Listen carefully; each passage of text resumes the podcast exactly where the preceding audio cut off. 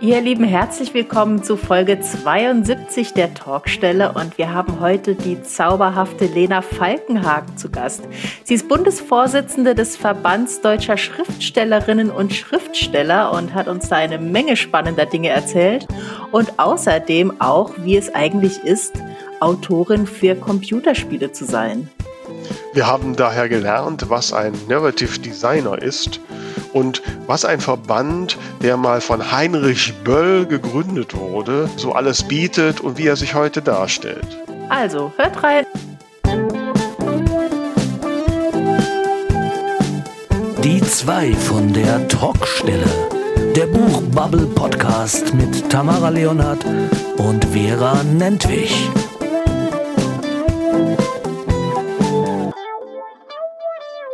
Hallo, ihr lieben Hörerinnen und Hörer da draußen. Wir begrüßen euch die zwei von der Talkstelle mit der Folge 72 und äh, ich rufe mal wieder ein fröhliches Hallo in Richtung äh, Saarland, Frankreich. Ich kann mir ja nie merken, welche Region das jetzt ist. Also in Richtung Tamara. Hallo Tamara. Hallo Vera. Na? Ja, du klingst ein bisschen äh, ermattet. Geht's dir nicht gut, liebe Tamara? Ja, ist gerade ein bisschen, bisschen Stress bei mir so, aber und ich klinge vielleicht auch ein bisschen eigenartig heute vom Mikro her. Äh, also falls wir äh, qualitativ diese Folge zumindest auf meiner Seite ein bisschen äh, in frühere Zeiten gerutscht sind. Ich habe leider am Wochenende in meiner Schusseligkeit mein Mikrofon aus, äh, also von einem Tisch äh, von 1,20 Meter Höhe auf den Boden geworfen und äh, deswegen habe ich jetzt hier so ein, so ein Ersatzmikro und bin ein bisschen traurig, dass mein tolles, äh, schönes Mikrofon oh. im Eimer ist. Ja, aber du hast ja schon ein neues bestellt, hast du gesagt. Ja, Hätte ich jetzt auch nicht gebraucht. Ja. Aber dann gibt es ein schönes, neues, glänzendes Mikrofon. Ja. Yay. Ja.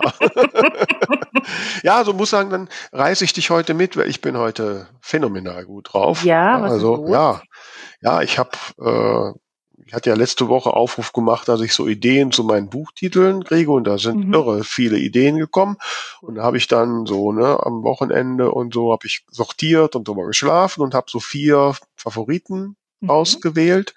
Und heute Morgen ähm, habe ich dann mal so Newsletter rausgejagt und äh, meine, meine Community gebeten, doch mal aus den vier zu entscheiden. Und, mhm. und ich habe jetzt gerade noch mal vor der Aufzeichnung geguckt, jetzt haben schon über 70 haben eine äh, Meinung abgegeben und wow. es, es schält sich ein deutlicher Favorit raus, aber ich sage ihn natürlich noch nicht. Sagst du denn die vier ja. zur Auswahl oder ist das auch geheim? Ja, die vier zur Auswahl kann ich sagen. Also ja. ähm, das heißt, Tanten töten lohnt sich nicht. Mhm. Tote Tanten lieben nicht. Mhm. Tote Tanten plaudern nicht. Mhm. Tote Tanten nerven auch. Hm? Okay. Das sind die vier Favoriten und äh, wie gesagt, da ist jetzt gerade die Abstimmung, die läuft noch bis Sonntag. Also wir können den Link ja mal in die Shownotes tun. Also wer jetzt noch schnell noch mit abstimmen will, okay. gerne klicken. Äh, und dann werde ich Entscheidungen treffen und oder ne, treffen brauche ich ja nicht mehr, nur noch ablesen und äh, und dann verkünden. Okay, bin ich aber gespannt. Ja. Hört sich aber ja, an ja, ich bin jetzt auch gerade, ähm, ne, jetzt so langsam kommt so der Veröffentlichungstermin näher. Ich habe zwar das Manuskript noch nicht aus dem Lektorat zurück, das könnte noch mal wieder ein böses Erwachen werden. ja, da bin ich gerade dran, die äh, Lektoratsanmerkungen einzuarbeiten. Aber ich sehe das schon kommen. Du hast irgendwie anderthalb Jahre nach mir mit dem Buch angefangen und wirst vor mir veröffentlichen. das ist zum Heulen. Ach ja, naja, gut, aber das, na, jetzt war jetzt auch mal, ich habe das Jahr Pause auch wirklich gebraucht, glaube ich. Also es hat mir gut getan und ich merke jetzt so, ich habe auch richtig Lust drauf. Ich werde auch wieder neue Ideen. Ähm, und wobei es mal wirklich ein Thema ist, müssen wir mal sehen, ob wir das mal eine extra Sendung machen, äh, ab wann so eine Buchidee wirklich tragfähig für ein Buch ist. Da habe ich immer, ich habe immer viele kurze Ideen, so, ne? Und will am liebsten schon loslegen, aber mhm. ich denke mal, oh, da muss ich noch mehr und das haben und naja, gut. Aber anderes Thema. Wir haben ja heute ähm, ein, ein, ja, wir haben immer illustre Gäste, aber heute auch ein, ein ganz besonderes Thema, ja, was so ein bisschen auch Neuland für mich ist. Oder wie geht's dir mit dem Thema, Tamara? Ja, ich habe mich mal schon so ein bisschen beschäftigt, aber ähm, kann noch sehr, sehr viel mehr Wissen, glaube ich, heute aus der Folge rausziehen, weil es mich auch wirklich persönlich interessiert. Also, das tun die Themen natürlich immer, aber ja. ja, nochmal so gerade die Kurve gekriegt. Also, also, genauso wie alle Gäste immer illuster sind, aber dieser heute besonders.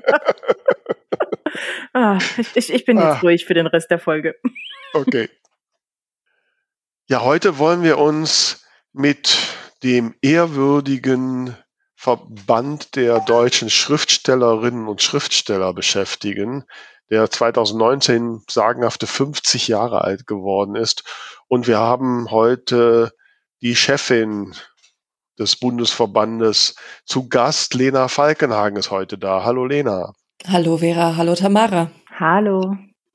Ich habe mich ja, ne, nur mal ein bisschen anzugeben, ein bisschen vorbereitet und wenn man so in die Annalen äh, des VS guckst und gerade so, gerade so am Anfang, dann tauchen da ja wirklich sehr große Namen auf. Ne? Die ersten Veranstaltungen mit Heinrich Böll, Willy Brandt, Günter Grass sitzt da. Und äh, wie fühlt man sich so, wenn man da so jetzt die nach, nach, nach, nach Nachfolgerin von solchen Größen ist. Beeindruckt erstmal, sehr beeindruckt, wobei Heinrich Böll nie der Vorsitzende des Verbands war. Er war Mitgründer, soweit ich informiert bin, aber nicht Vorsitzender. Äh, das war Dieter Lattmann, der erste Vorsitzende, ähm, der auch politisch äh, sich stark engagiert hat. Ähm, ja, äh, Beeindruckt fühlt man sich und man fühlt sich ein bisschen wehmütig, weil ich den Eindruck habe, dass SchriftstellerInnen im Augenblick die Anerkennung, die uns früher zuteil geworden ist in der Politik, nicht mehr haben. Oder macht ihr da eine andere Erfahrung?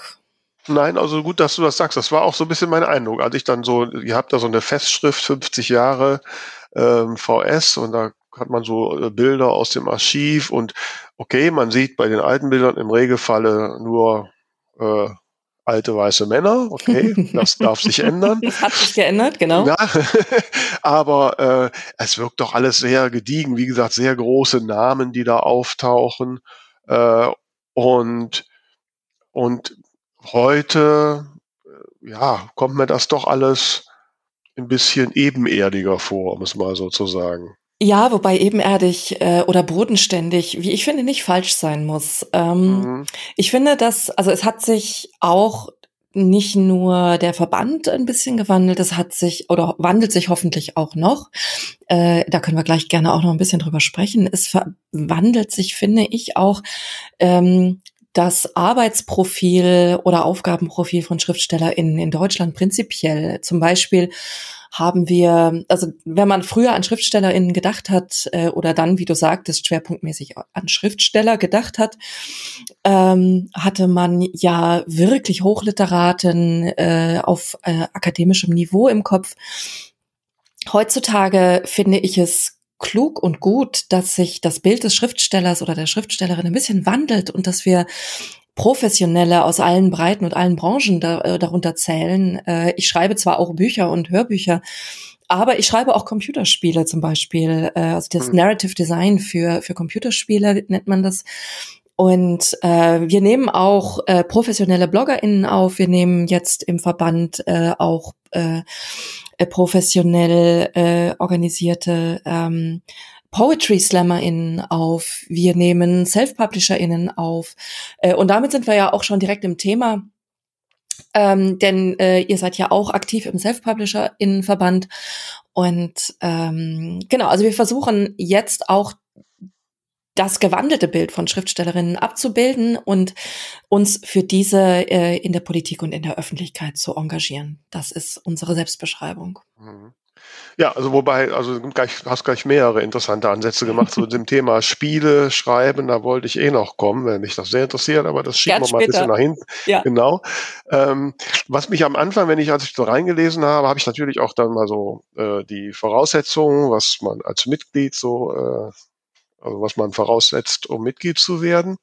Äh, und da hat mich erstmal direkt überrascht, dass ja so diese Definition dessen, der da Mitglied wird, wirklich gar nicht auf jetzt, äh, ich bin hier, die, wie sagtest du, akademischer Schriftsteller oder Schriftstellerin, mhm. sondern da steht ja drin, es reicht, wenn ich in Zeitschriften veröffentlicht habe oder in ein paar Anthologien veröffentlicht habe.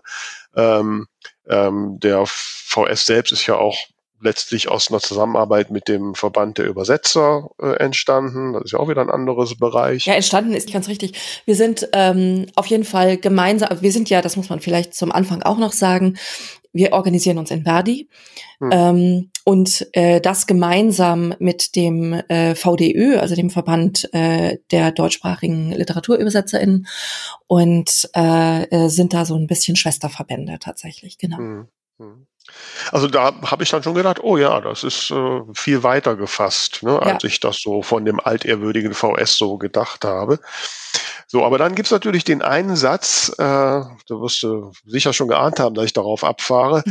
äh, da steht, da steht nämlich in den Voraussetzungen, ähm, dass man eine Buchveröffentlichung, die nicht durch Einsatz eigener Ge Geldmittel erkauft sein darf, ja. äh, vorweisen kann. Ja. Weiter steht, also im letzten Satz steht aber auch als Self-Publisher und Self-Publisherin beziehungsweise Self Selbstvermarkter und Selbstvermarkterin darf man Mitglied werden, was ja eigentlich ein Widerspruch ist. Ja, äh, das kann man so lesen als Widerspruch. Es ist tatsächlich keiner. Ich habe da auch gerade witzigerweise neulich mit unserem Hausjuristen drüber gesprochen.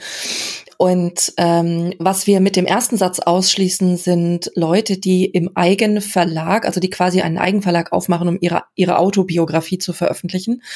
Ähm, und was wir damit auch ausschließen äh, wollen, äh, und das ist, glaube ich, auch ganz in deinem Sinne oder in eurem Sinne, äh, sind ähm, AutorInnen, die im Druckkostenzuschussverlag veröffentlichen.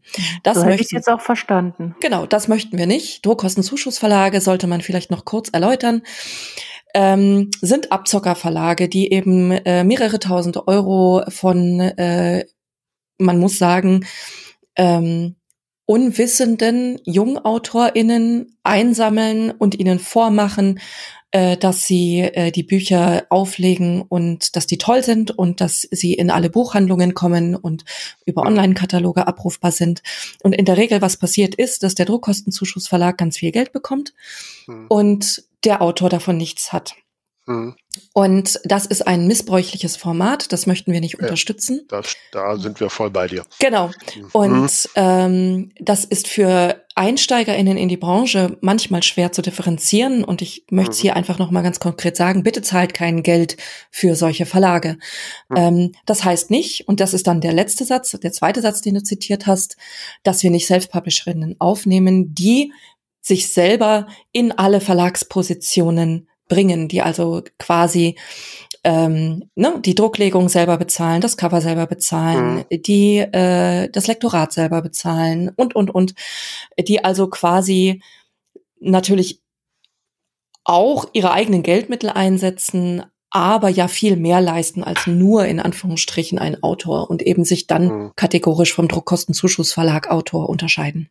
Genau, ja, da, da kaufe ich ja nicht die Veröffentlichung, sondern ich bezahle eine Dienstleistung, die genau. ich dafür brauche. Ja, ja. Und dazwischen gibt's natürlich Mischformen. Ne? Es gibt auch hm. missbräuchliche Dienstleister und es gibt ganz fantastische Dienstleister, die Dienste anbieten, die man als Self-Publisherin braucht. Da kennt ihr euch nun wiederum besser mhm. aus. Ja, ja, genau. ähm, aber genau, das ist die Differenzierung, die wir machen. Und wir mhm. nehmen kategorisch eben auch Self-Publisherinnen auf. Und ich freue mich darüber sehr, muss ich sagen.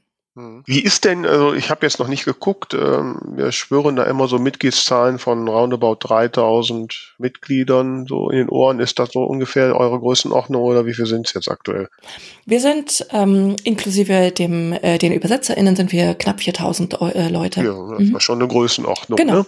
Und ähm, und ich die, der, der Passus mit den Self-Publisherinnen, der ist ja noch nicht so alt. Ne? Also ich kann mich an die Diskussion erinnern, die war vor zwei, drei Jahren, glaube ich, ne? oder? Ja, wir haben den Passus explizit in unsere Satzung aufgenommen 2019 auf dem Schriftstellerinnenkongress in Aschaffenburg, auf dem ich auch in dieses hm. Amt gewählt worden bin. Oh ja. Da ist er reingekommen. Tatsächlich haben wir ihn dort aber nur ganz explizit nochmal reingeschrieben, also auch mit der Erwähnung von Self-PublisherInnen. Ähm, theoretisch wäre es auch vorher möglich gewesen, äh, mhm. Self-Publisherinnen aufzunehmen, weil eben eine Veröffentlichung in einem Verlag oder ein Nachweis der Professionalität, ein adäquater Nachweis der Professionalität mhm. vorher auch schon drin stand. Aber wir haben es jetzt nochmal explizit reingeschrieben, damit es auch ganz deutlich ist und wir haben es vor allem intern nochmal mit den Landesvorsitzenden und den Delegierten äh, diskutiert mhm. ähm, und uns wirklich intensiv darüber ausgetauscht, was eine sehr fruchtbare Diskussion war. Äh, und meines Erachtens ändert sich das Profil des Autors und erweitert sich an dieser Stelle. Und insofern stehe ich da auch äh, voll hinter dieser Änderung. Aber vielleicht ja, können wir jetzt noch mal einen Schritt zurückgehen. Mhm. Ähm, also wenn da jetzt äh, Leute draußen sind, die gar nicht so genau wissen, äh, VS, was ist das? Äh, warum sollte ich da eventuell Mitglied werden? Ähm, kann man da vielleicht mal so eine kleine Einführung geben. Ja, sehr gerne. Habe ich auch gerade schon drüber nachgedacht. Mhm. Also der Verband deutscher Schriftstellerinnen und Schriftsteller, den wir unter anderem, ich glaube jetzt vor sechs Jahren auch um die weibliche Form erweitert haben und wo wir jetzt auch intern schon diskutieren, ob wir ihn genderneutral oder mit dem Gendersternchen oder Doppelpunkt erweitern äh, um inklusiv zu sein, äh, ist Deutschlands größter Schriftstellerinnenverband, äh, der sich äh, darum kümmert, Schriftstellerinnen auf beruflichem Niveau zu organisieren. Das heißt, wir kümmern uns um die professionellen Bereiche, die Schriftstellerinnen äh, beeinträchtigen oder äh, besorgen oder bekümmern, wie zum Beispiel Verhandlungen mit dem Börsenverein des deutschen Buchhandelns über Normverträge, über ähm, Übersetzernennungen zum Beispiel, Best Practices. Ähm, wir äh, sind in eigentlich über Verdi immer, aber auch ich teilweise äh, äh, jetzt in so Sondersituationen wie Corona zum Beispiel sind wir ganz viel in Kontakt mit äh, der Politik, mit den Abteilungen von der Staatsministerin für Kultur und Medien. Ähm, um äh, eben auch einen Wissenstransfer herzustellen in die Politik. Was sind eigentlich SchriftstellerInnen? Wie, wie hilft man SchriftstellerInnen in der Krise? Und ähm, wir setzen uns dafür ein, zum Beispiel, was leider nicht geklappt hat, muss man ganz konkret äh, zugeben, äh, dass Solo-Selbstständige und auch Kulturschaffende ähm, bessere Corona-Hilfen erhalten. Äh, Frau Grütters war da ihrerseits sehr offen und äh, hat ja sehr gut gefördert, allerdings eben nicht in der strukturellen Förderung, sondern eben über den Literaturfonds, wofür wir sehr dankbar sind. Ähm, aber jetzt, ich hätte mir eine Wirtschaftsförderung von äh, Solo-Selbstständigen allgemein und Kulturschaffenden im Besonderen über das Wirtschaftsministerium gewünscht. Mhm. Na, solche Dinge, da beschäftigen wir uns mit. Wir reden mit der Politik über die äh, Veränderungen im Urheberrecht. Äh, wir fordern seit einer Weile Änderungen im Ur Urhebervertragsrecht, zum Beispiel um Verbandsklagen zu ermöglichen und ähm, äh, sowas wie gemeinsame Vergütungsregeln mit Verlagen aufzustellen und ver zu verbreiten. Und das ist die Art und Weise, wie wir versuchen, ähm, die allgemeinen Arbeitsbedingungen für SchriftstellerInnen und insgesamt professionell Schreibende in Deutschland, die jetzt nicht im Journalismusbereich angesiedelt sind, äh, sondern eher im literarischen Bereich angesiedelt sind, zu verbessern. So, das heißt, wenn ich jetzt äh, sage, okay, Lena hat mich begeistert, dann werde ich quasi Mitglied bei Verdi. Genau, ja. Und, äh, das ist eine Verdi-Mitgliedschaft äh, mit äh, dem Schwerpunkt, äh, also wenn man äh, sein Hauptgeld äh, über die schriftstellerische Tätigkeit verdient, ähm, mit einer Mitgliedschaft äh, in unserer Fachgruppe heißt das intern bei uns. Ähm, aber äh, schlussendlich sind wir der Verband deutscher Schriftstellerinnen und Schriftsteller in Verdi. Ja, das hast du aber in so einem Nebensatz eins gesagt, was mich da immer interessiert äh, oder irritiert. Ich bin aber so gerade mal durchgegangen. Da steht ja, ich muss äh, quasi im, mein Hauptverdienst mhm. als Schriftsteller oder Schriftstellerin haben. Mhm. So, das heißt, so Leute wie ich, die jetzt so zwar durchaus aktiv schreiben, aber definitiv damit den Hauptverdienst nicht haben, die kämen also auch gar nicht in Frage, oder? Das ist, müsste jetzt im Einzelfall geklärt werden. Ähm, ich kann das immer nicht ganz konkret beantworten. Also schlussendlich äh, ist Verdi ja eine ähm, äh, allgemeine Gewerkschaft, die Leute vertritt, die äh, tausend Berufe äh, ausüben. Ne? Es gibt zwei Millionen, knapp zwei Millionen Verdi-Mitglieder. Und wenn du jetzt zum Beispiel Journalistin wärst, dann kann es sein, dass du eher in der DJU quasi Mitglied wärst. Oder wenn du Informatikerin bist, äh, gibt es da die entsprechende Po. Ich weiß nicht, ob das Medien sind oder äh, ob es noch eine spezifischere Fachgruppe gibt. Ne? Na gut, ich bin ja selbstständig, da bin ich ja eh Genau. Du hast gesagt, der Feind. Nein. Nee, ich bin auch, ich bin auch selbstständig, du, du Liebe. Ähm, ich, äh, genau, aber da du selbstständig bist, äh, ich glaube, da ist es dann ein bisschen, ein bisschen offener, weil du dann sagst, ich möchte mich eben mit meiner Selbstständigkeit im Bereich äh, äh, schriftstellerischer Tätigkeit äh, möchte ich mich bewerben und äh, das müsste dann geklärt werden. Ne? Da ja. kann ich dir auch nicht ganz hundertprozentig sagen, äh, wie dann die Kategorisierung erfolgt. Und eigentlich, aber wenn du sagst, du möchtest Mitglied im Verband Deutscher Schriftstellerinnen und Schriftsteller werden, dann müsste das eigentlich klappen.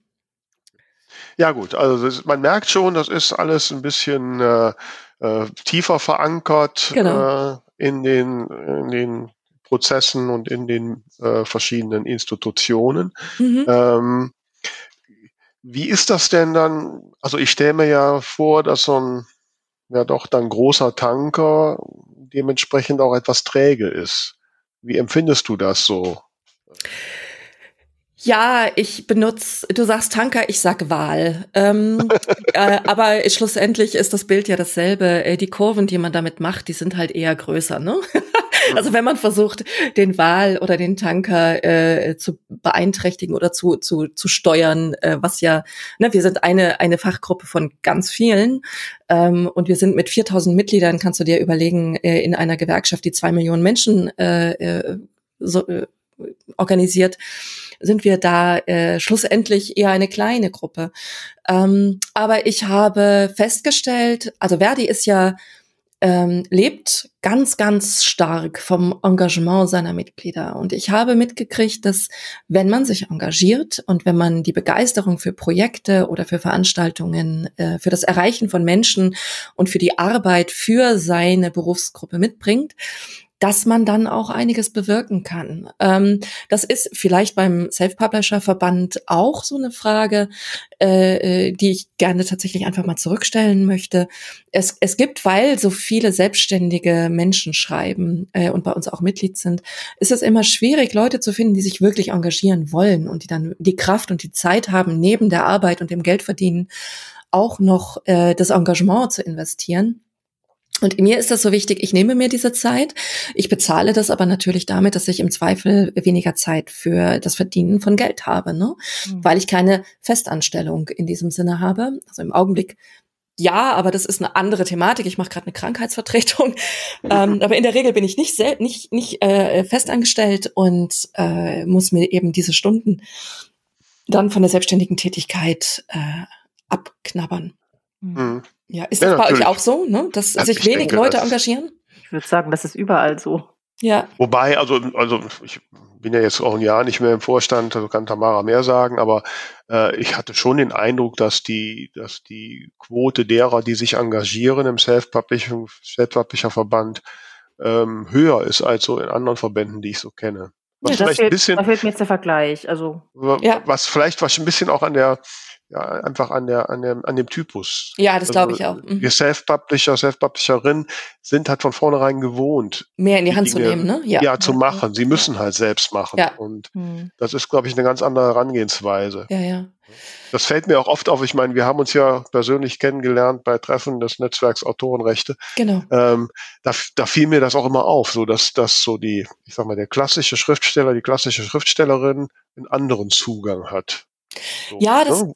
Das sind unterschiedliche Charaktertypen, glaube ich. Äh, und ich kann es total verstehen. Ich bin ja im Gegensatz zu dir auch tatsächlich Verlagsautorin und ähm, ich glaube, ich könnte mich da reinfuchsen in, in, in all die Arbeit und das Rechnungswesen und das Organisieren. Äh, aber es würde eben einen ganz großen Anteil, ich habe da großen Respekt vor, ne? einen ganz großen Anteil meiner äh, Tätigkeit in Anspruch nehmen, die Bücher jetzt selber zu publizieren. Mhm. Und die Frage ist einfach, möchte man das? Möchte man diese Zeit da hinein investieren oder sieht man sich eher auf der schreibenden Seite? Und ich glaube, beides ist sehr legitim. Ähm, Absolut, ja, ja, klar. Typsache. Ja, wobei, also wenn du sagst, du bist ja eh selbstständig, da glaube ich nicht, dass da noch so viel Neues aus dazukommt. Also, ja. äh, weil dann kennst du die Sachen und äh, und wir haben ja Dienstleister, die ja vieles tun. Ja, das also, stimmt. Ja, ja. Inzwischen, äh, ne, das war vor, keine ja. Ahnung, fünf, sechs Jahren, war das noch anders? Ja. Oder sind es schon zehn? Ich weiß es nicht. Ja, ist schon zehn, also ja, ja. zehn Jahre. Ne? Also, ähm, also insofern ist das jetzt äh, ähm, nicht mehr so ein großer Unterschied. Ja, also ist, ist zumindest so, wenn ich auch mit, mit Verlagsautoren, also das ist ja auch das große Problem, was ich in Gesprächen mit Verlagsautorinnen äh, auch immer habe, dass der Begriff Verlag ja ein sehr ein sehr weiter äh, ist, ne? Ein sehr weiter ist, genau. Und ähm, da noch lange nicht Verlag gleich Verlag ist. Du hast am Anfang gesagt, die Leute, ich könnte ja jetzt einen Gewerbeschein machen, da schreibe ich Verlag drauf. Ich meine, ja, für den, mhm. für MVB bin ich schon längst ein Verlag. Die schreiben mich immer an als Verlag, Vera ja. Nentwich. Ähm, und, und könnte Bücher verlegen. Und ich, ich weiß auch von Autorinnen, die halt bei irgendwelchen Kleinstverlagen sind, ähm, da passen natürlich die Vorstellungen vom Verlag überhaupt nicht. Ne? Ja, ne? das ist ein Riesenunterschied. Äh, ich betone das auch immer, wenn mir irgendjemand sagt, wie haben sich die Gelder oder Gehälter in der Verlagsbranche entwickelt, dann kann ich sagen, das kommt drauf an, welches Segment der Verlagsbranche du dir rausnimmst. Also gerade diese ein Mann, ein Frau, ein Personen Verlage, die ähm, äh, wirklich von der Leidenschaft ihrer VerlegerInnen leben und äh, keine Ahnung, zwei oder drei Bücher im Jahr äh, rausgeben, die aber mit fantastischem, wunderschönem Cover und mhm. versuchen äh, eben, dass die Rechnung am Ende des Jahres äh, positiv ausfällt. Ähm, die, die stecken unter diesem Titelverlag genauso wie äh, Penguin Random House, äh, Heine, ja, ja. Äh, die zig äh, äh, Millionen Kopien im Jahr über den Ladentisch schieben. Mhm. Und das ist nicht miteinander vergleichbar. Ich kategorisiere das immer so ein bisschen in Kleinstverlage, in Mittelstand und in die Publikumsverlage. Und ich gerade gerade die Kleinstverlage oder generell auch die kleineren unabhängigen Verlage, deren Situation ist auch nicht so groß unterschiedlich von Self-Publishing. Genau, ja, ja. ja und ähm, also die machen sehr viel und wie gesagt, die leben mhm. auch von ihrer Beziehung zwischen Autor und Verlegerin oder Autorin mhm. und Verlegerin, ähm, während äh, und, und setzen dann im Umkehrschluss auch auf das Marketing-Engagement zum Beispiel von den AutorInnen.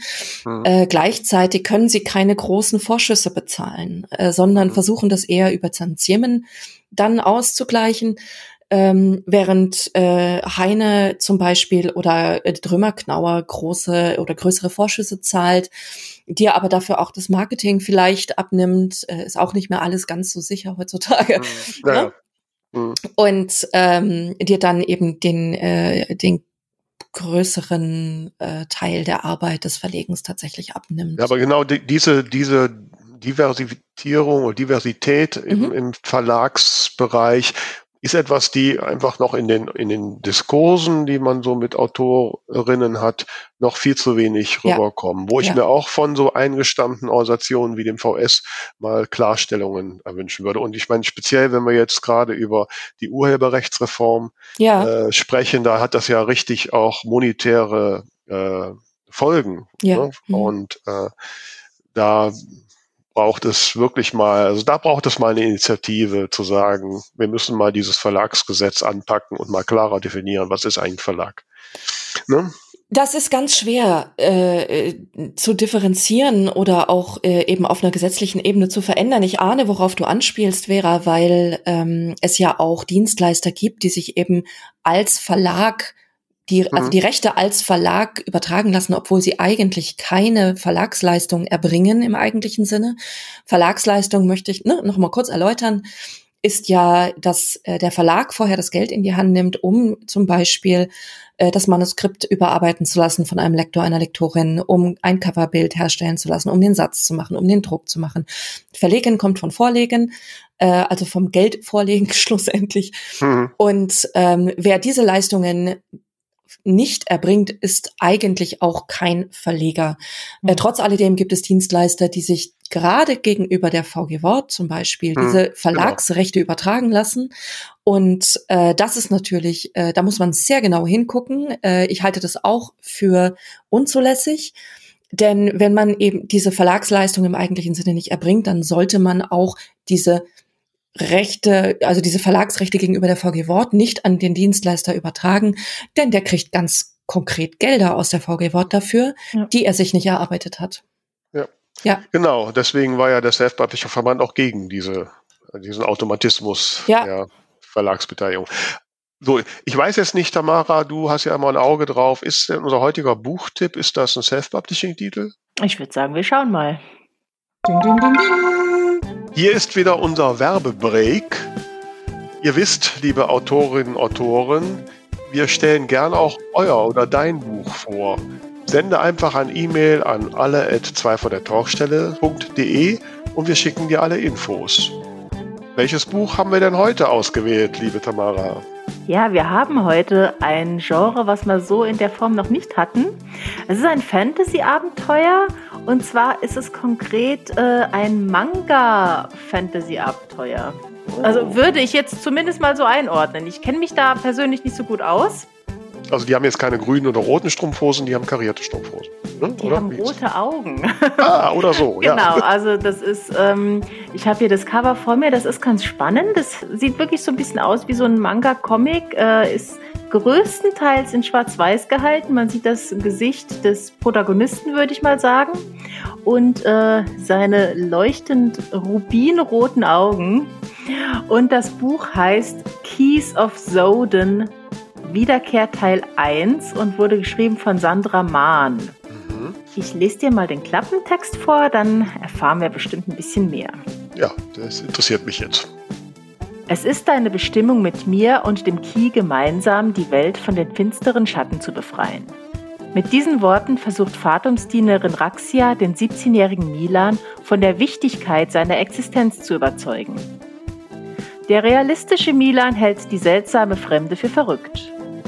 Nach Ende seines kurzen Lebens muss er erkennen, dass er Meister Fatum nicht entkommen kann. Milans Weltanschauung wird auf den Kopf gestellt. Alles verändert sich. Der schwarze Drache Malum, Herrscher über die Bosheit und Gebieter der Schatten, versucht den mächtigen Ki an sich zu reißen, um die Menschheit zu versklaven und sich gegen Sodans Prophezeiung aufzulehnen. Wird es Milan und Raxia gelingen, ihre Bestimmung zu erfüllen und ihren Feinden zu trotzen? Klingt alles sehr äh, ähm, ja, geheimnisvoll. Ne? Also ja. ich frage mich jetzt, Milan, wer einer von denen lebt nicht lang und danach, nach dem Ende des Lebens, erkennt er was. Also das scheint noch so in verschiedensten äh, Ebenen zu spielen. Also sehr spannend, muss man mal entschlüsseln, denke ich. Ne? Ja, also es gibt auch so ein paar Hintergrundinformationen, die man sich zum Buch noch holen kann. Mhm. Und zwar hat die Autorin einiges äh, hinterlegt, was man sich da mal anschauen kann. Es gibt ein Wallpaper, es gibt einen kurzen Manga und Informationen zu den Charakteren. Das alles auf ihrer Website sanmapicture.de. Wir packen das in die Show Notes. Mhm. Und auf ihrem Instagram-Profil at sanmapicture. Und ja, dann hat sie noch erzählt, dass es auch einen zweiten Teil geben wird. Der erscheint im ersten Quartal 2022. Und jetzt im Herbst erscheint noch ein Buch, was wohl die Vergangenheit einer der Figuren ähm, beschreibt. Und dieses Buch heißt Jungs heulen nicht oder doch. Ähm, also man kann da richtig tief eintauchen in diese Welt. Und ja, der Titel nochmal heißt Keys of Zoden, Wiederkehr Teil 1 von Sandra Mahn. Ding, ding, ding, so, jetzt würde ich aber ganz gerne nochmal äh, das Thema auf was zurücklenken, was du vorhin angesprochen hast, Lena. Und zwar hattest du gesagt, äh, wer engagiert ist und, und motiviert ist, der kann ganz viel auch im VS tun. Was kann ich mir denn da so vorstellen? Also wie könnte man sich als Mitglied denn da aktiv einbringen? Welche Bereiche gibt's da? Äh, wie funktioniert das bei euch? Wir sind ja organisiert auf Bundesebene und wir sind organisiert auf Landesebene und dann gibt es tatsächlich auch noch die Ortsverbandsebene. Äh, von denen gibt es gar nicht überall welche. Zum Beispiel in Nürnberg haben wir einen aktiven Ortsverband, in Köln haben wir einen aktiven Ortsverband. Und äh, auf diesen Ebenen kann man, also erstmal natürlich ganz klassisch an Vollversammlungen stattfinden, andere Leute kennenlernen, sich anhören, was für Themen bearbeiten die Landesvorstände zum Beispiel gerade. Ähm, kann äh, Themen aber auch selber einbringen, kann Anträge einbringen, äh, was man bearbeiten soll, äh, sei es im Urheberrecht oder in der im, im Gegenüber äh, mit dem Börsenverein. Ähm, die Landes- bzw. Ortsverbände haben teilweise auch Stammtische oder man kann einen mitgründen helfen, mhm. wenn es noch keinen gibt. Das heißt, an der Stelle gibt es äh, den Austausch ganz konkret von Autorin zu Autor. Ähm, oder aber, äh, ich weiß, hier in Berlin zum Beispiel gibt es eine AG Lyrik, die äh, sich regelmäßig treffen und gemeinsam äh, Texte äh, vortragen, korrigieren, äh, äh Inspirationen einsammeln, helfen, die Texte zu schärfen oder aber gemeinsam auch Lyrikbände oder kleine Kurzgeschichtenbände rausbringen. Äh, das, ne, das, das ist, läuft quasi immer so mit. Mhm. Ich würde mir prinzipiell wünschen, so ganz als Bundesvorsitzende sage ich das mal so ganz egoistisch, ähm, dass die Leute auch mit anderen konkreten Ideen äh, noch weiterkommen. Zum Beispiel hatten wir jetzt, und das ist während Corona sträflich vernachlässigt worden, muss ich gestehen, jemanden, der gesagt hat, Mensch, wir müssen mehr für TheaterautorInnen tun. Und äh, das sehen wir, da habe ich zum Beispiel als äh, äh Roman- und Games-Autorin gar keine Expertise.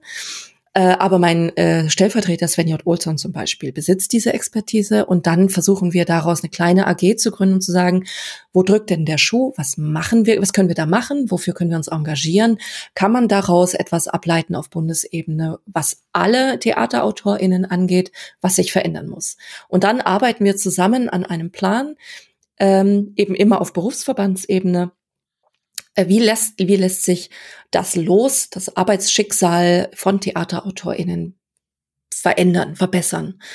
Ähm, Im Augenblick würde ich mir hab trage also ich trage mich ja mit tausend Ideen und ich wünschte, die die Mitglieder würden auch eigentätig mit eigenen Ideen dann eben entweder an ihre Landesvorsitzenden oder an die Bundesvorsitzenden herantreten.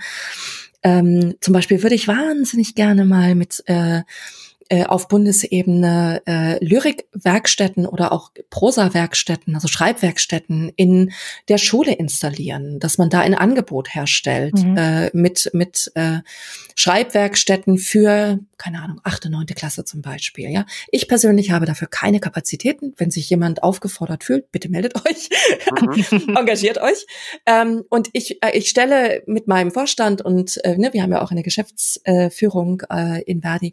Äh, wir stellen gerne, wir stehen mit Rat und Tat zur Seite, wie man das umsetzen kann. Wir arbeiten gerne an, an den Papieren und den Vorschlägen mit. Wir stellen Kontakte her äh, und begleiten das auf Führungsebene gerne mit. Aber wir könnt euch vorstellen, wir sind im Bundesvorstand auch nur fünf Menschen, die begrenzte Zeitvolumen ihres ehrenamtlichen Engagements besitzen. Und das kennen wir ja. Genau, kennt ihr selber zu Genüge. Und wünschen uns dann eben auch Leute, die tatsächlich mit Papiere schreiben, die, die eben Themen aufbringen und äh, dann helfen, diese Themen vom Tisch zu tragen. Das wäre großartig. Also da kann ich mir jetzt vorstellen, dass ja so ein doch so großer Verband und dann noch mit der großen Gewerkschaft natürlich doch schon über andere Mittel und mehr Mittel verfügt, als das vielleicht ein, ein kleinerer Self-Publisher-Verband oder noch kleinere andere Verbände hat. Wie ist so euer Budget so im Jahr? Das kann ich natürlich nicht ganz konkret sagen. Äh, wir haben ein, ein Budget und wir versuchen es eben äh, möglichst sinnvoll einzusetzen. Äh, manchmal, äh, ne, also tatsächlich ist unser Haupt, also wir sind ein armer Verband, wir sind auch nur ein Schriftstellerverband. Ne? SchriftstellerInnen sind äh, tendenziell nicht die Großverdiener der Republik, das kennt ihr ja vielleicht auch. Und insofern sind unsere Beiträge zum Beispiel auch geringer als die von Informatik-Fachgruppen äh, äh in Verdi.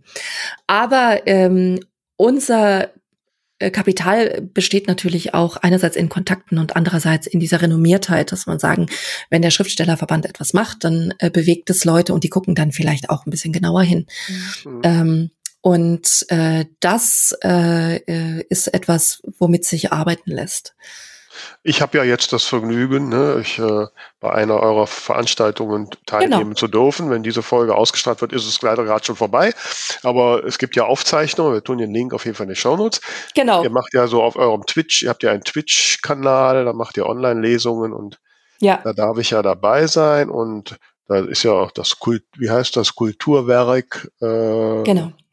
Kulturwerk deutscher Schriftsteller ist dabei und Genau, die Gelder kommen vom Deutschen Literaturfonds äh, und das mhm. ist gefördert äh, eben von der Staatsministerin für Kultur und Medien, mhm. Frau Monika Grütters, die ähm, äh, ja über das den Deutschen Literaturfonds einen großen Topf äh, zur Verfügung stellt für Lesungen zum Beispiel, aber auch für andere Veranstaltungen. Äh, das sind natürlich schon Möglichkeiten, äh, die vielleicht kleinere Verbände so noch nicht haben. Ne? Ähm, aber der Self-Publisher-Verband arbeitet dran, würde ich mal sagen. Das ne? denke ich auch. Ich, ich glaube, gerade bei diesen Geldern im Kulturwerk, da, da könnt ihr euch auch bewerben. Also äh, nicht Kulturwerk, Entschuldigung, im Deutschen Literaturfonds. Mhm. Ja. Ja, ja. Also Tamara hast du mitgenommen, ja, als Ja, notiert. Ist notiert, ne? Sehr schön. ich glaube, die Antragsfrist, die letzte, die war im April allerdings. Die ist jetzt gerade vorbei. Aber vielleicht gibt es noch eine weitere, eine weitere Budget, äh, Budgetierung da. Genau. Ja, aber jetzt kommen wir mal zu dem anderen Thema, das, war so, das, das mich sehr interessiert. Wie, wie stelle ich mir das vor, dass man Computerspiele schreibt? ja, das werde ich ganz oft gefragt und das ist immer ein bisschen schwierig zu erläutern, weil der Unterschied zum Buch ist eigentlich gar nicht so groß und doch ist er riesig. Ähm, schlussendlich bin ich, ich schreibe ja keine Computerspiele im Sinne von, ich mache keinen Code. Ich kann nicht programmieren, so wie du, Vera. Ähm, ich bin werde hoffentlich frühzeitig ins Projekt reingeholt und es klappt im Augenblick ganz gut. Also ich versuche diese diese ähm, diese Message sozusagen zu verbreiten, wenn ihr Computerspiele schreibt, holt eure Narrative Designer innen früh ins Boot. Ähm, und äh, kann dann so Sachen mit, wie setzen wir das Genre eigentlich im Spiel um? Weil das ist für mich schon der erste Teil des Weltenbaus. Also du machst Weltenbau, du, du entwickelst Charaktere, du entwickelst die Dramaturgie, wenn es eine gibt. Ähm, und ich postuliere jedes Spiel, auch Spiele, die sehr interaktiv sind, haben immer auch eine Dramaturgie. Ähm, und äh, man entwickelt, wenn es gibt, äh, eine Storyline, äh, macht die Charakterisierung der Figuren, verknüpft das alles schön miteinander, schreibt schlussendlich vielleicht die, äh, die Questtexte, sogar die Dialoge. Ähm, und das kann gehen, äh, wobei das in verschiedenen Firmen auch unterschiedliche Aufgabenprofile sind. Ähm, ne, der kann runtergehen bis zum Schreiben von Tooltips, wenn du mit der Maus über äh, einem kleinen Item hoverst oder mhm. sowas. Ähm, also ne, es gibt Narrative DesignerInnen, manchmal nennt man das Game Writing oder noch anders äh, und äh, äh, oder Spielerautor, Spielerautorin. Wie kommt man denn da? Also, wenn jetzt hier unsere Hörer und Hörerinnen ja, total begeistert sind, wow, das will ich auch machen, wie, wie, wie wird man das? Wie kommt man dazu? Wie heißt das, Narrative Designerin zu werden? Genau, also ich, ich bin, bei uns nennt man das Narrative Design in Neudeutsch. Ähm, die Computerspielebranche ist ja unfassbar denglisiert. Ähm, und wie wird man das? Ja, also es gibt diverse Studiengänge in Deutschland, in denen man Game Design studieren kann tatsächlich. Einige sind staatliche Hochschulen, andere sind private Fachhochschulen, die das unterrichten, quasi bis zum Bachelor zum Beispiel. Ich unterrichte selber an der University for Applied Sciences Europe in Hamburg, die gibt's auch in Berlin zum Beispiel. Es gibt äh, andere äh, Studiengänge, die das, wie gesagt, an staatlichen Unis auch machen ähm, und in denen verschiedene Schwerpunkte angesiedelt sind. Narrative Design ist ein Schwerpunkt, den man sich da zum Beispiel wählen kann. Man kann auch Coding oder Art, also Grafikerstellung äh, oder ähm, eben wirklich der knackige Game Design Fokus, also Systeme entwerfen, äh, Mechaniken entwerfen, äh, Spiele, äh, Prototypen äh, äh, entwerfen, äh, ist eher so im Game Design Bereich. Äh, das gibt es. Also, oh ja. Das heißt, du hast das studiert schon so, oder nein. Ist, bist du Quereinsteiger? Nein, nein, ich bin Quereinsteigerin. Ich bin, ich habe studiert äh, Germanistik und Anglistik äh, in Hannover an der Universität und ähm, bin, habe danach zu schreiben und zu lektorieren begonnen und mich immer im Textbereich bewegt und bin schlussendlich über die Kontakte, ich habe ja auch mal für Deutschlands größtes Rollenspiel, das Schwarze Auge, 17 Jahre lang mhm. Redaktion gemacht und bin über Kontakte in dem Bereich langsam in die Computerspielebranche reingegangen, habe dann sechs Jahre für Drakensang Online eben als Narrative Designerin gearbeitet. Das ist ein deutsches äh, MMORPG, das sich so bisschen wie Diablo mit mehr Story anfühlt. Also jetzt hast du in einem Satz so viele Worte, dass ich nicht verstehe. MMORPG heißt Multi-Massive Online-Rollenspiel wo man eben mit verschiedenen Menschen und Spielerinnen zusammen in einer Map, also in einer Karte, sich bewegen und Abenteuer erleben kann.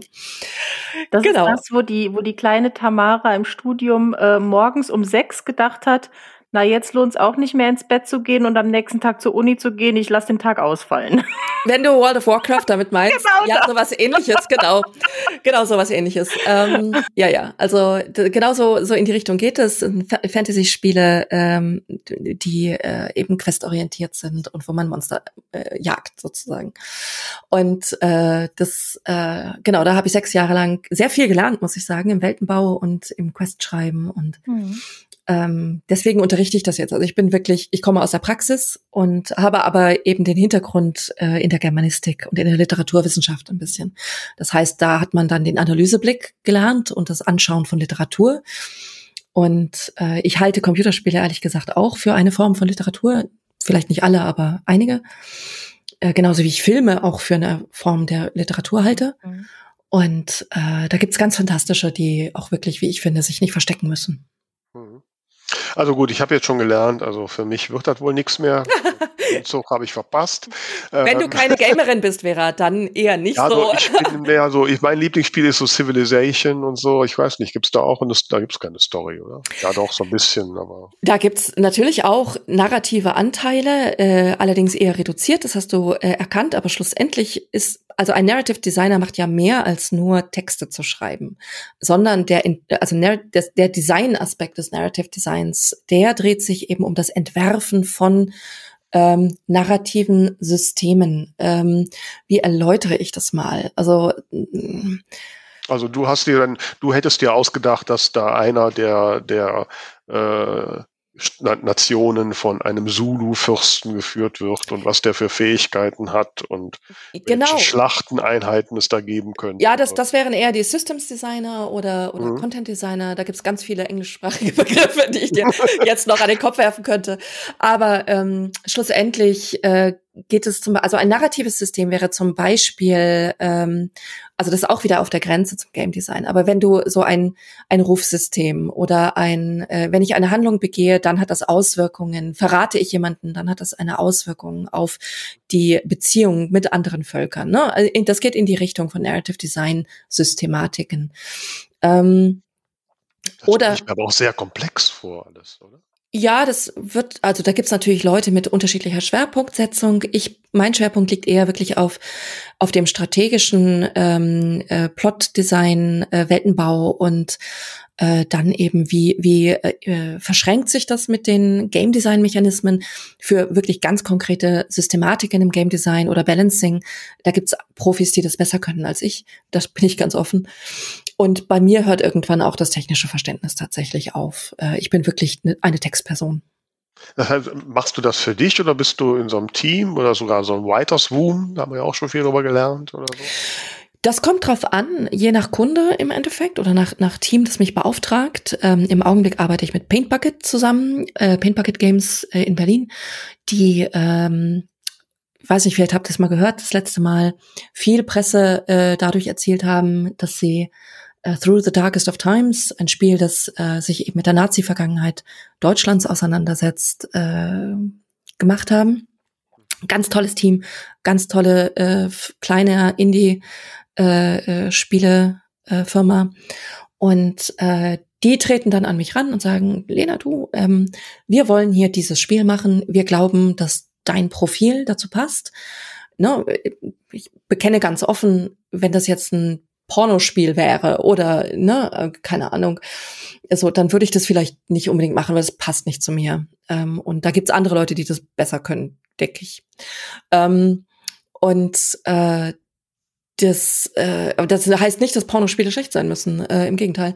Ähm, genau, aber ich, ich habe mir eben einen Ruf erarbeitet, äh, da passt jetzt Drakensagen Online tatsächlich gar nicht so richtig ganz rein, aber mhm. ähm, so auf die Schnittstelle zwischen Literatur und Computerspielen, eben Computerspiele, die auch ein bisschen gesellschaftskritisch unterwegs sind. Äh, zu schreiben. Ja, die, werden, die werden ja auch immer komplexer. Genau. Und, äh, die eben auch ja. Themen aufgreifen, die, mhm. die ich eben gesellschaftlich gerade interessant finde oder wo ich denke, da könnte man Fragen stellen und die Leute ein bisschen zum Denken anregen. Ja, Mensch, es ist ein faszinierendes Thema, faszinierender Ausblick und ich denke gerade so, was hätte der altehrwürdige Heinrich Böll gesagt, so, dass seine Nachnach, er war ja kein Vorsitzender, aber irgendwann in 50 Jahren die Vorsitzende Game, die Narrativdesigner von Computer Games ist. Ich schreibe, ja, ja, ich schreibe ja auch Romane und Hörbücher. Äh, ich weiß, ich kann weiß. Welches, was, was schreibst du denn für Genre? Hab ich ich höre dich immer nur äh, mit den Computerspielen. Ja, das, das, ich glaube, das ist, das ist neu und fasziniert die Menschen, weil es da ganz wenig Leute gibt bislang, die da in die Öffentlichkeit getreten sind. Insofern wird das auch immer nach vorne gestellt. Äh, tatsächlich kommt im Juni äh, die zweite Staffel äh, von Arkenhall heraus, was ein Audible Original ist, das ich mit zwei anderen Menschen zusammen unter Pseudonym geschrieben habe. Das Mhm. Pseudonym lautet JC Falconer. Ähm, und der, die, die erste Staffel hieß Arkenhall das Rabenmädchen. Die zweite Staffel heißt jetzt die Rabenkönigin. Und äh, da habe ich sehr viel Spaß dran gehabt. Ich mag es auch, dass Audible neue Stoffe entwickelt. Und äh, ich finde Hörbücher ein faszinierendes Format. Mhm. Ähm, aber, und du hast recht, mein letzter wirklich eigentätiger Roman ist auch schon ein paar Jahre her. Äh, aber da schreibe ich Fantastik. Ich habe früher historische Romane geschrieben äh, in Deutschland. Äh, zum Beispiel mein Lieblingsroman ist immer noch Die Lichtermarkt im Heine Verlag.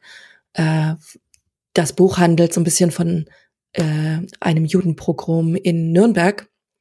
Mhm. Äh, 1349, äh, ne? also historische Romane finde ich auch sehr spannend. Und ansonsten, ja, interessiert mich Fantastik. Ja, na gut, das hat man jetzt, das passt dann auch zu Genau. Design. Also das passt ja wirklich. Ja, also finde ich also se- sehr faszinierende Einblicke, liebe, liebe Lena. Ähm, Das freut mich. und ähm, ja, da bleibt mir eigentlich jetzt nur noch wirklich, hast du etwas, ein besonderes Erlebnis der letzten Tage, der letzten Zeit, was du als Ding der Woche unseren Hörerinnen und Hörern mal empfehlen möchtest? Ding der Woche. Tatsächlich ja, ich, ich kann ein, eine äh, Musikerin der Woche nennen, über die ich gestolpert bin, weil es ein Thema aufgemacht hat, das unsere Urheberrechte auch ein bisschen tangiert, allerdings in einem anderen künstlerischen Bereich, nämlich in der Musik.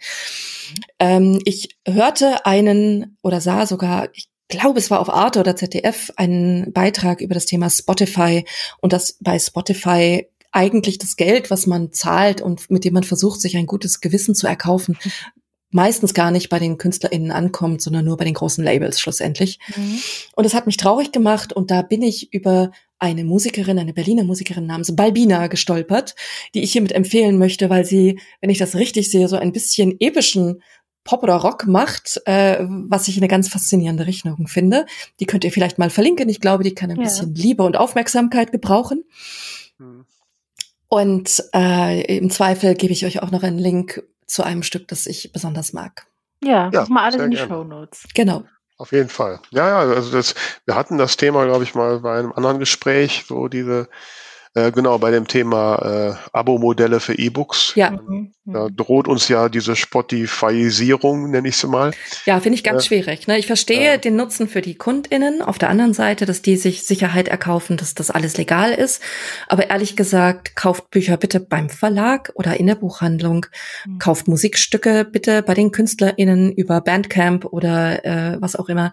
Denn bei Spotify und anderen Flatrate-Modellen kommt ganz, ganz wenig bei den Hm. Ich habe es Kulturschaffenden mal, an. ich hab's mal ausgerechnet, wenn ich es jetzt richtig im Kopf habe, muss, glaube ich, mein Song 250 Mal gestreamt werden, damit ich einen Euro bekomme. Ja, das ist ein bisschen bitter, ne? Ja? Hm. Also ich habe die ganz genauen Zahlen auch nicht im Kopf. Sie waren im Bruchteil vom, von einem Cent-Bereich. Ja, ja, genau. Ja, ja. Und äh, das ist ein bisschen wie bei äh, äh, Flatrate-Modellen auch auf großen Verkaufsplattformen, wo auch äh, eben ganz wenig in diesen Abo- oder ähm, äh, Miet- oder, oder Ausleih äh, Flatrates Naja, ankommt? noch ist es noch, also noch ist es so, dass äh, ähm, wenn wir jetzt mal von äh, Kindle Unlimited ausgehen, im Regelfall da immer noch ein Betrag beim, beim Autor, bei der Autorin hängen bleiben, der im Regelfall noch über dem eines Verlagsautors liegt. Ähm, aber das kann sich natürlich jederzeit ändern. Und du weißt, Vera, wir haben gerade drüber gesprochen, es kommt ein bisschen auf den Verlag an. Mhm. Mm, Ja gut, also Normvertrag. Also Nein, 10, nein, nein, nein. Zum 12%, Normvertrag habe ich eine ganz dezidierte Meinung und ich möchte das hier gerne auch für unsere angehenden AutorInnen nochmal betonen. Der Normvertrag ist kein Standardvertrag. Der Normvertrag ist ein Mindesttarifvertrag. Das heißt, es sollte in eurer Regelung mit dem Verlag nicht unter den Normvertrag fallen. Es darf aber gerne über den Normvertrag gehen. Mhm. Ja, da Genau. kann ich dir auch nur bei zustimmen. Tamara, jetzt hier nach diesen doch sehr auffordernden Worten, kannst du da noch ein Ding der Woche beisteuern? Ja, ich passe eigentlich ganz gut in die Schiene. Ich habe nämlich auch äh, was mit Musik. Und zwar äh, schließt sich das an mein Ding von letzter Woche an. Da hatte ich ja äh, diese Serie auf Netflix, The Ranch. Und weil ich mir äh, den Titelsong ein paar Mal angehört habe, wurde mir dann ein Album vorgeschlagen von einem Sänger, den kannte ich bis dahin nicht. Der heißt Ryan Bingham, ist so ein richtiger äh, Cowboy-Typ. Und das Album heißt Fear and Saturday Night. Und also es ist so richtige klassische Cowboy-Country-Musik, aber was ich halt so richtig geil finde, die Stimme. Also ich glaube, vor jedem Lied äh, trinkt er vier Whiskys und raucht zehn Zigarren. Ich liebe solche Kratzstimmen und Oh ja. er ist richtig, richtig gut. Also Ryan Bingham und äh, ja, er sieht auch aus wie so ein richtiger Cowboy. Ich könnte jetzt schwärmen. Aha, nice. Ja, sehr schön. Und wie schaut's Ja. bei dir aus, Vera? Ja, ich muss gestehen, ich habe in den letzten 14 Tagen jetzt schon, ich habe einen, einen äh, englischen, britischen Komödianten, Comedian, äh, ja, fast schon lieben gelernt. Der heißt Michael McIntyre. Ich weiß nicht, ob ihr den kennt. Mhm. Ähm, also er scheint in, in UK irgendeine Größe zu sein. Und mir ist dann irgendwie bei Facebook, ne, irgendwie hat der Algorithmus irgendwann gedacht, das könnte mich interessieren und hat mir da so Videos in meinen Feed gespült und abends so auf der Couch, ich gucke da so durch und er macht eine, unter anderem eine Fernsehsendung wohl in, in UK, The Unexpected Star, wo also Leute ähm, werden von ihren Freunden, Familien, Leute, die halt gut singen und auch vielleicht gerne mal auf der Bühne stehen würden, werden halt nominiert und die werden dann unter einem Vorwand nach London eingeladen. Den wird halt irgendwie gesagt, so du bist, du hast hier Ticket zum, jetzt habe ich gerade gestern gesehen, zum ersten Ghost Train Event in London und dann machen die da sehr aufwendige Sachen. Und am Ende stehen dann die Menschen völlig verblüfft da auf der Bühne vor einem tosenden Publikum und werden gefragt, ob sie dann da äh, singen wollen. Dann werden die dann, das können die werden, können die noch proben und da wird alles inszeniert, also wird toll gemacht. Und da habe ich so diesen Michael McIntyre, der hat so eine Art des Humors, also A, kann ich sein Englisch ganz gut verstehen, äh, die mir total. Und dann habe ich auf Netflix gehabt, gibt so ein Special von ihm da, so eine Stunde seinen Gags und ich habe mich wirklich weggeschmissen vor Lachen. Ähm, und ja, und gestern Abend habe ich wieder eine Stunde irgendwie immer nur irgendwelche Schnipsel von ihm geguckt. Da kann ich den ganzen Abend auf der Couch verbringen. Also ähm, Humor ist natürlich bei jedem ein bisschen anders, aber ich mag Michael McIntyre ähm, ähm, sehr und äh, es äh, kann ich nur jemand, der mal gerne lachen möchte und äh, nur sehr ans, ans Herz legen. Ja, Ja. Lach, lachen können wir ja alle gebrauchen. Zu jeder Das Zeit ja. und im Moment sowieso. Ja, ja, ja. Ja. Mhm. Und Ablenkung auch. Ja, wobei die zwei von der Talkstelle, da, wir machen auch Freude, oder? Na Wir klar, geben Freude hinaus in die Welt, liebe Hörerinnen und Hörer. das Ne? hoffen wir doch. Heute hat uns die Lena Falkenhage sehr große Freude äh, bereitet, liebe Lena. Vielen Dank. Gleichfalls. Und ähm, ja, ich denke, Tamara, hast du noch ein paar Worte oder? Äh, Nee, hast du nicht. Dann würde ich sagen, liebe Hörerinnen und Hörer da draußen, äh, verbreitet die freudige Nachricht von der neuen Folge von die 2 von der Talkstelle mit Lena Falkenhagen und schreibt uns eure Kommentare, euer Feedback. Wir freuen uns immer sehr darüber. Und äh, ja, und ansonsten würde ich sagen, bis nächste Woche, nicht wahr? Macht's gut und danke, Lena. Danke euch. Tschüss. Wow.